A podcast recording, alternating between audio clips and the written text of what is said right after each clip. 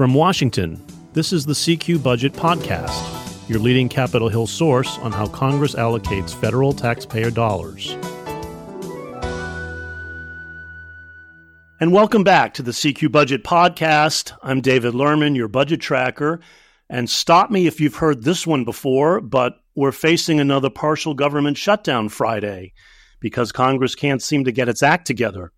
Funding for four of the 12 annual spending bills will run dry this Friday night. That's about 20% of total discretionary spending, and the rest runs out on March 8. Congressional leaders have been hoping they can pass the first four bills this week, but that appears more doubtful now. Leaders had hoped to produce draft text over the weekend, but they emerged empty handed as we tape on Monday morning. And a big war funding package for Ukraine, Israel, and Taiwan is also stuck. And the twin log jams prompted President Biden to call for a meeting with congressional leaders at the White House on Tuesday to figure out a way forward. So, we want to talk about what's holding things up and what the options might be now, however bleak. And joining me for that conversation are Aidan Quigley, the appropriations reporter at CQ Roll Call, Welcome back, Aidan. Yeah, thanks for having me, David, as always. And Paul Krawzak, the senior budget writer at CQ Roll Call. Thanks again for joining me, Paul. Yeah, thank you, David. And so, guys, the only semi surprising thing to me is it really did look like they were on a path toward passing the first four bills because those are really the easiest ones. They're considered the least controversial funding for military construction projects, veterans, energy programs, and the like. And as recently as Friday night, Speaker Mike Johnson had expressed some cautious optimism, we were told, about passing those bills this week in a conference call with his conference. Uh, the press was flagged that there could be text produced by Sunday night, maybe, and then nothing, and then an exchange of, of blame trading by the leaders. So, Aidan, I know this is all kept fairly secret until there's a deal, but any idea what went wrong here? You know, I think I think it's the heart of it is that it, this is all easier said than done. You know, when it comes to the nitty gritty of negotiating these bills, it's really pretty complicated. And I think the big overarching theme here is that you know policy writers from the you know, from the time that a top line deal was announced, it was pretty clear that this was going to be the biggest uh, factor, kind of uh, potential roadblock as we move forward in this process. Uh, without a deal on riders, you know, you're still pretty far away from an agreement. You know, even if you did have numbers, which they they had uh, about you know a month and a half ago. Yeah, and these are the the policy riders, you know, are the, are the things they insert in these spending bills. They don't have to insert them, but they have big fights every year to tie up the bills over abortion policy, gun control, environmental restrictions, the FBI building a new FBI headquarters. I mean, there's there's all kinds of little things that they can fight about that always end up tying things up. But the House Republican majority is clearly eager you know, they've been dispirited, they've been divided all year since taking power a year ago. And they're really eager, it seems like, uh, for some conservative policy wins by using these fights over riders, right? Exactly. And, you know, when you look at Congress, especially when we have, you know, the chambers split, there's not a lot of legislation that's moving, you know? So when you have an opportunity like these big spending packages to implement some changes to policy that you you know, hoping to achieve. Now's the time to do it, and this is a fight to have at this point. Is the perspective of the House Republicans? You know, Democrats just want to keep the previous riders in place. You know, which was what has been traditionally the agreement in recent years, at least. Um, but you know, the the fights are ongoing, and we there's no end in sight at this point. It's Monday. You know, we don't have a lot of time left for these first four bills, and just to get the you know Uh, it's uh, hard for me to imagine that we don't either have a CR or a shutdown on at the end of the week. And Paul, you've written about these these fights over riders. You've documented a lot of it. Bring us up to date here. I mean, does it look like conservative victories are possible? Does it look like they're going to have to cave on on these things? How how is it looking to you? So there are some riders that Republicans have put in these bills which have a good chance of becoming of of getting adopted. And that's because these are riders that have a lot of support from the private sector and they also have some support from Democrats in both the House and the Senate. So there's some bipartisan support there. So there are some new riders that that that could get into these final bills. But but the majority of the new riders, Democrats are not going to agree to. They just aren't going to agree to. And, and you know, we kind of knew this going in that, um, you know, typically when Democrats and Republicans agree on these appropriations bills, it's typically pretty much status quo on riders.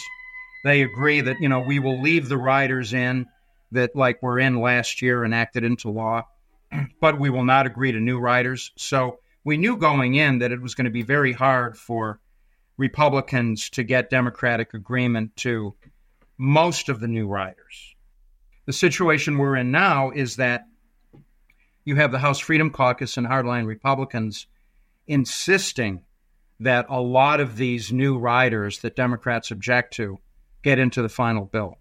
Um, and and you know, and they they wrote a letter. The House Freedom Caucus wrote a letter saying, you know, if we can't get these riders in, you know, let's let's just default to a uh, to a continuing resolution until the end of the year, where there will be automatic spending cuts.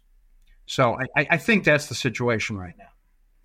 Yeah, there's no question that the Freedom Caucus, you know, they are clearly itching for a fight. They are not eager to pass spending bills that that would spend more than they want. And they look at a at a stopgap measure that just extends current funding as as a win for them, right? Because it it would keep spending lower than what these bills allow.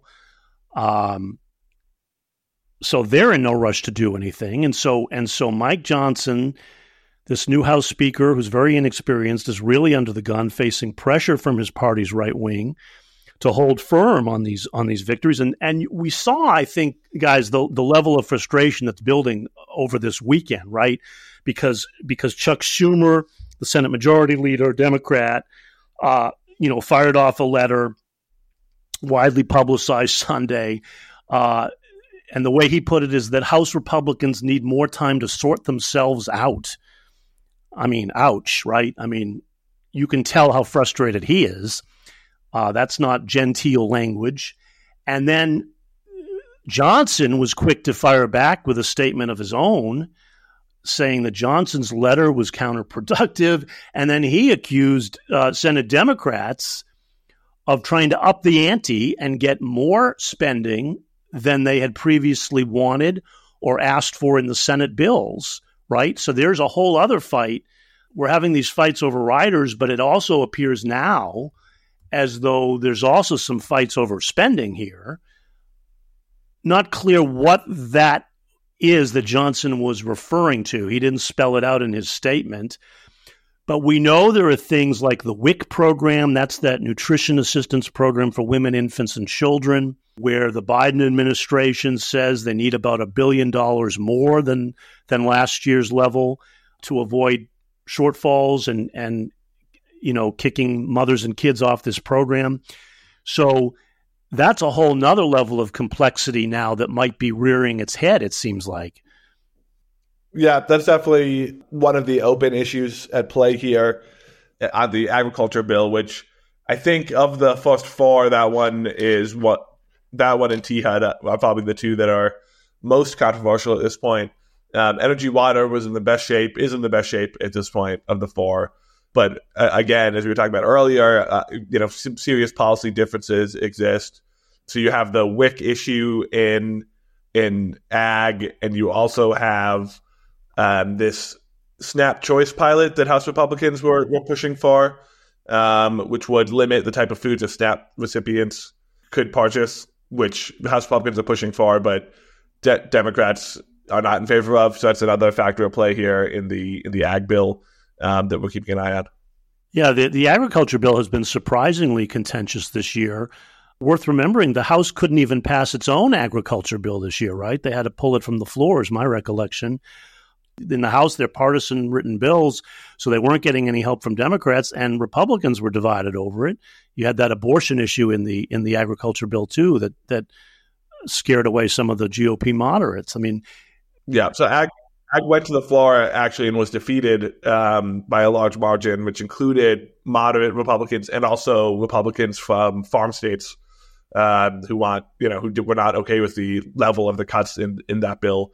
So it's it's definitely been a very contentious year for the agriculture bill, and you know the, that the abortion issue that tanked it on the floor with Republicans is still you know being discussed in the appropriations level, which is pretty interesting because it couldn't even get the votes to pass the Republican House. So the fact that that's still an outstanding issue kind of signals that we're not that close to an agreement here. Of course, you know Republicans will have to fold on that one if they want to pass full year appropriations because it's really impossible to see Democrats accepting a provision that even moderate Republicans don't like. So, um, another thing to keep an eye on. And it seems like the transportation HUD bill isn't any easier now. And that's usually one of the least controversial bills, too, because, you know, transportation programs are usually bipartisan, pretty popular, right? There was a bipartisan infrastructure bill they passed a couple years ago uh, one of the few big bipartisan initiatives. But I guess it sounds like housing programs have gotten more controversial, and and and the spending levels within housing programs is is going to be contentious, and so that's my right, guys. But that that's that's tied up too now. Yeah, it is, and I think taking a step back and looking at the bigger picture, these are the easy bills, and we're running into some serious serious problems right now. When you look at the March 8 deadline, that's the, there's some bills in there that are even more contentious, like Homeland Security, where you know it seems like they're not even they're not close right now to coming to an agreement. Where the two parties are pretty far apart on on that bill. And as we reported last week, March they're considering a continuing resolution to March 22nd for some some of the bills in the second batch, but it's still a very fluid situation right now, and we're not particularly close at this moment. It, appears to reaching a deal where we can pass you know final fiscal 2024 appropriations starting this week and next week. Yeah, and and to look at timing now, guys. I mean, as we tape Monday morning, it's possible they still get these first four bills released somehow. It's still maybe possible, but we should remember the House isn't even coming back to town till Wednesday night. That gives them basically two days before the Friday deadline. And there's still no text, and the House has a 72 hour rule to review bills once they come out seems less and less likely to me that these four bills are going to be passed by Friday's deadline. Best case, they go into this weekend with them. Or do we face just another continuing resolution measure even this week? Yeah, I, I think so. I think that could happen. That if they if they are making progress and they think that they can pass these bills, they could do you know a one week continuing resolution. Um, and yeah, that that's been that idea has been floated. But I, I mean, I think that will depend on whether whether the whether Mike Johnson thinks that he really can get these bills passed in the House with with some conservative support. And if not, then you know, then they then they proceed to a to a shutdown. And I think Aidan raised a good point here, which is if they're struggling with these first four bills, it's almost inconceivable now that they can pass the other eight bills by March 8. Uh, that that would seem like way too high a hurdle for them. And as you guys have already reported, there there's already been talk of another of another stopgap funding measure. This would be the fourth one of the year that extends current funding to March 22nd, right? Yeah, that's right. That's right. Yeah, I, I mean, I think that there is very little expectation that they can that they can pass those other eight bills by March 8. I mean, almost no, no expectation of that. So, no, they would clearly have to go farther. So we may we may well be extending this now all the way to March 22nd. We should say it's basically halfway through the current fiscal year, which began last October. That's how far behind everything is, forcing all these federal agencies to sort of work on autopilot for half the year. And as far behind as they are, we should keep in mind that the Biden administration plans to introduce its new budget for the coming fiscal year, for fiscal 2025, on March 11, they announced. So we're now in a position where we won't even have this year's spending finished when the White House is going to propose a budget for next year. It really does put everything out of sync and show how far behind they are. And even if they keep to that schedule on March 11, we should also say the White House is still a month late in, in introducing its budget for the coming year, which you can hardly fault them for because this year's bills aren't done, right? I mean, that's how much of a mess this really has become. Yeah, it's definitely far from ideal at this point where we stand. I think something important to touch on here too is the, you know, April. If there's no full year appropriations by the end of April, there's this auto- automatic sequester cut that comes on, which would be very devastating from the perspective of Democrats and and you know defense focused Republicans who want high level defense spending in regards to you know that side of the budget. But uh, overall, you know, members of the House Freedom Caucus and more conservatives want, you know, they would they would love to see government spending cut. You know, uh, so there that is something that they have at least expressed, expressed an openness to, um, and that might be coloring some of the decision making that we're seeing from House Republican leadership. Not a pretty picture. And at the same time, we've got this war funding package stuck in limbo. The Senate, just before its recess, actually managed to pass this $95 billion measure for Ukraine, mostly for Ukraine, but for Israel and Taiwan also. It would help a lot of defense manufacturers here at home to replenish all the weapons that have already been sent to Ukraine. There was no border security funding in it, and the, and the Senate managed to pass it that way. But Mike Johnson said it's dead on arrival in the House. Uh, I don't think we're going to see that come to the House floor. And yet, that's one thing we're going to hear about at this White House meeting on Tuesday is where do we go here on war funding and or border security. But there is a move afoot, you know, that some of the centrists in the House, both Republican and Democrat, the so-called problem solvers caucus people, did introduce their own their own war funding package with a little border security in it, a slimmed down supplemental package about $66 billion, I think. And they're making the move now to, to, to try to force a, a House floor vote on that measure. Not clear to me how far that gets or how much support it has because the leadership of both parties oppose it. I mean, Johnson has not been willing to embrace it. I think because, from his perspective, there's not enough border security in it. And the Democratic leaders aren't willing to back it because they would rather see the more generous Senate bill pass and it would get enacted more quickly because the Senate's already passed it, obviously. So I don't know where that stands or how much of a chance this this new bipartisan effort really has. But boy, it'll be interesting to see if they actually can force a floor vote. One of the key backers of that measure, Brian Fitzpatrick, moderate Republican from Pennsylvania, said over the weekend that he's worked out a deal somehow with the parliamentarian where they'd only have to wait a week to bring it to the floor under this discharge petition process they're using. Although, in the middle of appropriations, are they going to actually be able to take that up on the floor? Uh, that's another whole mess here to, to keep an eye on. But the pressure is growing for particularly for Ukraine aid over this recess, lawmakers again made visits to Ukraine, heard pleas from Zelensky that, you know, we need the money yesterday. We're running, we ran out of ammunition. We've had to retreat on ground because of that. That's a, that's just another huge fight here that could really eclipse the appropriations fight, to my mind, in some ways, um, because there is a time pressure to get that done too. Any thoughts on on how much of a chance there is now, guys, for for passing any kind of package along those lines? You know, I think it. I think the discharge petition might be the only way to pass it.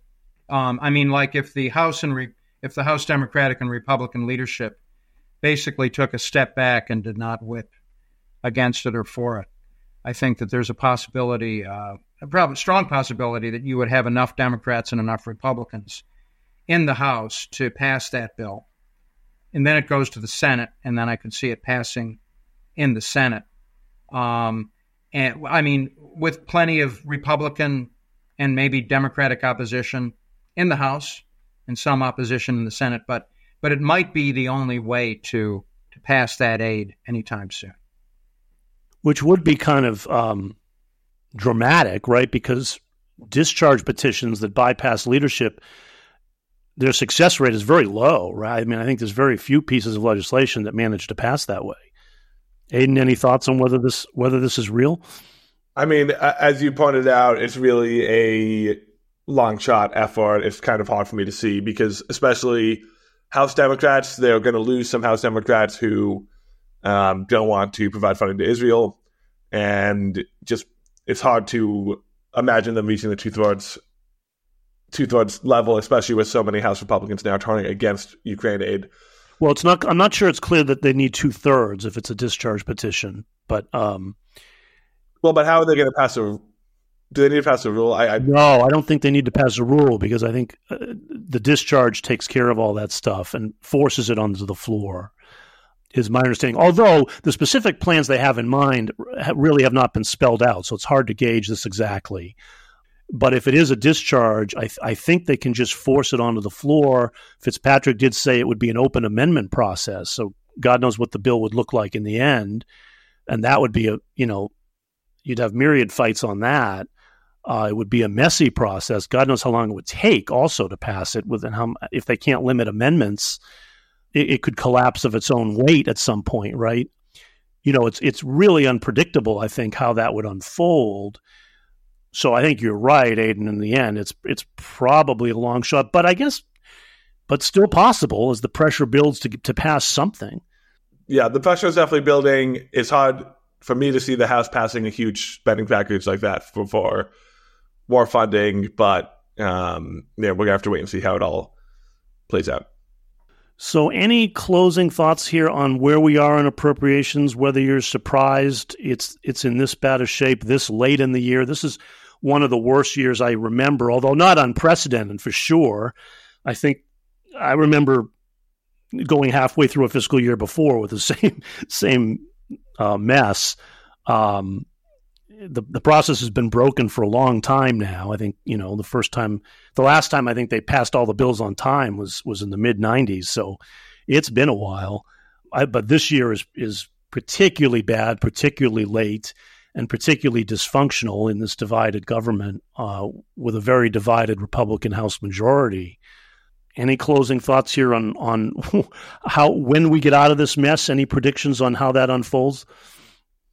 You know, it's really hard for me to sit back. But you know, I'm feeling less optimistic than usual. You know, I've, I've typically been saying that we're going to not, you know, avoid a shutdown every time, and you know, I don't think there's that high of a desire for a shutdown uh, overall, but but we're really kind of in a dire position at this point, and things are looking a little bleak. So.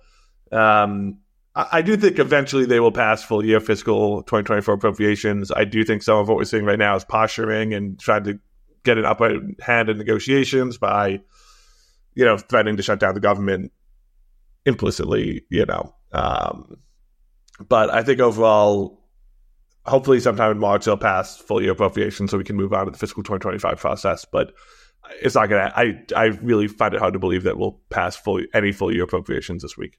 Paul?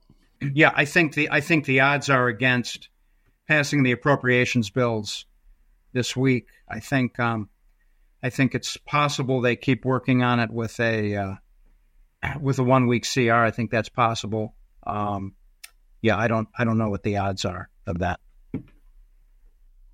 It's going to be a long month, I think. Fair to say. Fair to say. An ugly March. All right. Well, that's about all the time we have for now. If you like what you heard here, you can subscribe to the CQ Budget newsletter which hits your inbox every morning that Congress is in session. You can find that at CQ.com. My thanks again to Aidan Quigley and Paul Krawzak for joining me. Thanks, guys. Thank you. Thanks, David. And thank you all for listening. You can find all of our coverage at CQ.com or rollcall.com. I'm David Lerman, your budget tracker. We'll see you next week.